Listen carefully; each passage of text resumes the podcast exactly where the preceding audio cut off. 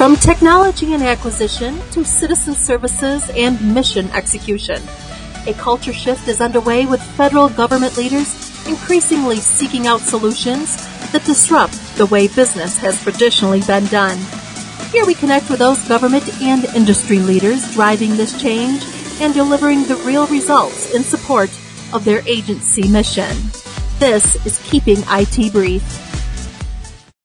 Thank you for joining us for part two of Susan Scher's interview with Joe Salgado and Blake Harvey of Red Team Consulting. And they're discussing preparing for the Polaris updated draft RFP, kicking off with discussing how a company knows when they're qualified to prime.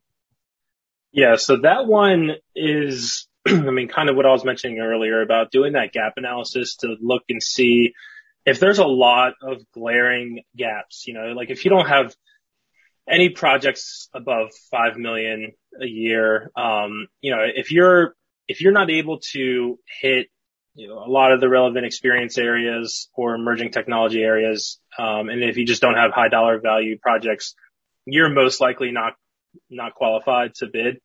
If you look at Oasis and Alliant, the other GSA point uh, based solicitations that come to mind when you're looking at Polaris, I think the I think the point cutoff was around 75% of the points so you have to kind of keep that in mind. I mean, Polaris is really geared towards the 20 to 30 million dollar a year company, um, who has a lot of larger contracts and diverse work, um, across different IT areas. So if, if you're not that type of company, just, you know, just be honest with yourself and kind of move on to the next opportunity.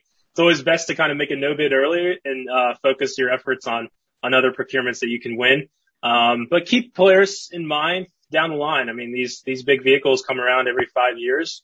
Um, and so just as you're growing your company, think about, okay, I know, you know, Alliant, um, you know, CSP4, Polaris, they all ask for these higher dollar value contracts. Like I need to focus on growing my company so that, you know, when this comes around next time, I have that experience, um, to pursue these big vehicles. That's a great point. And one more question that I have as a follow on. So if you don't have enough diverse experiences or past performance across government in these different areas that Polaris is asking for, can you fill different gaps and go to different companies that might be priming to say, I could fill a gap here on quantum computing and I'd like to be a sub, or I can fill a gap here on AI or whatever those other areas are. Joe, what's your suggestion yeah. there? I, I, would say that, that uh, to Blake's point, if, if, you're not hitting those numbers that you need to hit to the 75 percentile, um, then you might be a good teaming partner. But once again, you can only shop that teaming experience to a single prime, um, because that uh, that rule still applies even to the uh, subcontractors who aren't priming an experience can only be used once.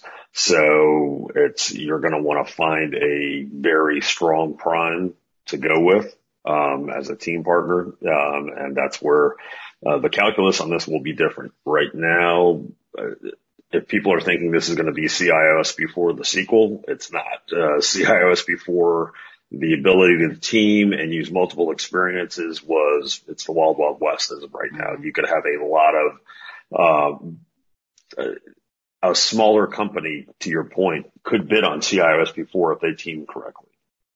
Susan, real quick, if I can add yeah, in go ahead, Joe's yep. answer.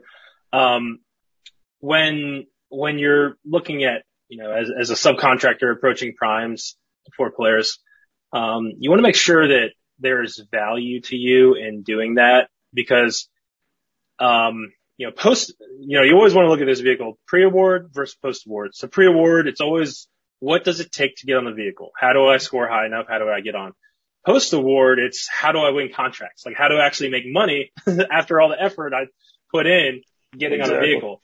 And so if you are not scoring high enough and you can't prime Polaris on your own, I don't know if I would necessarily put in the time and effort to, to find companies to sub under because there is limitations on subcontracting in Polaris. So the, the prime has to do at least 50% of the work.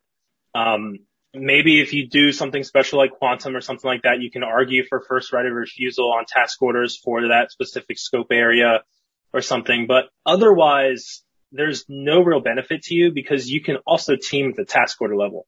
So oh. let's say you're not even on the vehicle. Um, you yeah. can, you know, if you have good relationships with the eventual primes on GSA Polaris, they will seek you out. They will, you know, if you have something special in like quantum, for instance, they will want to work with you on these task orders to win those task orders.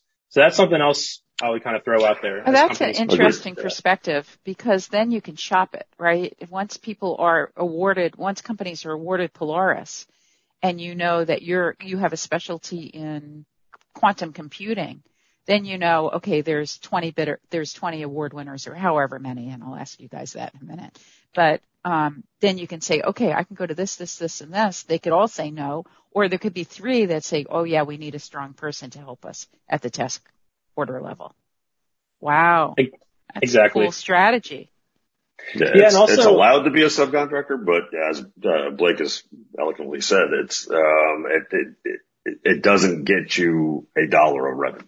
Uh, yep. And there's also a little clause in the RFP. I don't know if people saw it, but if you're a subcontractor on Polaris, you cannot market that vehicle on your website. And I know a lot of companies will market vehicles on their website if they're a sub uh, saying they have access to it. Yep. Um, you're not allowed to do that for Polaris, which, um, I mean, that's just a little small thing, but just something. Interesting. So how many bidders do you think will be on this and how many awardees do you think will be on it? Um, so GSA intends to award about 100 to 160 per pool. And the way they define the pools is by HubZone, women-owned small business, and um, regular small business. So that's that's really the general ballpark there. In terms of the number of bidders, um, over well over a thousand. I don't know if I'd you know probably over five thousand. I don't know what Joe. What do you think? This will be. Le- I'm expecting more, definitely over a thousand on the the, the NITAAC one, uh, but this one will probably be closer to a thousand rather than uh, cresting over it because there are there are different thresholds to get in. Mm-hmm. That's interesting. And then tell me a little bit more about how GSA, if you know, how GSA is going to advertise this particular IDIQ. Is it an IDIQ or GWAC? It's a GWAC uh, multiple award contract. Yeah. Okay, so how will they advertise this to their agency partners, to the DoD, to you know whoever oh, else might want to use okay. it? Post award. They will not advertise it. Sorry, they will not advertise it as the Alliant to redo. Um, they've been very clear about that. Um, I think they would advertise it as a way to um, increase equity and diversity in contracting because it is targeted towards women-owned small business and HubZone. And GSA already has their IT vehicles for 8As, um, and VETS 2 for veteran-owned small businesses. So they'll they'll yeah. really market this as if you need IT services from a women-owned small business or a HubZone, Polaris is your vehicle. Wow. This is great. Well, you guys, thank you so much. I really appreciate your time. I can't wait for this. When do you think it's going to be um, the next phase of things? When do you think it will be released? Well, there was a presentation probably around two or three weeks ago um, that uh, the, I believe they've stated an intent to not release this over the holidays. So that tells me January. Oh. Um, so uh, for a final RFP, the, the, next steps, as we mentioned yesterday, or uh, August 23rd, the um, they did put out a frequently asked questions where they talked about uh, general scope, uh, the pools, relevant experience, as well as um, teaming and CMMC. They've answered a few questions on that on a broad scope. Uh, they stated that they got over 3,000 questions on the original draft. So what they will probably be doing is releasing sections as they've been updated, and we expect to see a section L, a, section M, as well as the scorecard to come out uh, very shortly. Is what I would uh, bet. Excellent. And what we'll do is we'll get back together uh, so that we can um, dive right into those sections as soon as they're released, and we're really looking forward to doing that as well. So thank you guys so much. This was awesome, and uh, really looking forward to um, our next opportunity to talk about those new sections released and strategies that Red Team um, has uh, for people to align themselves to be able to respond.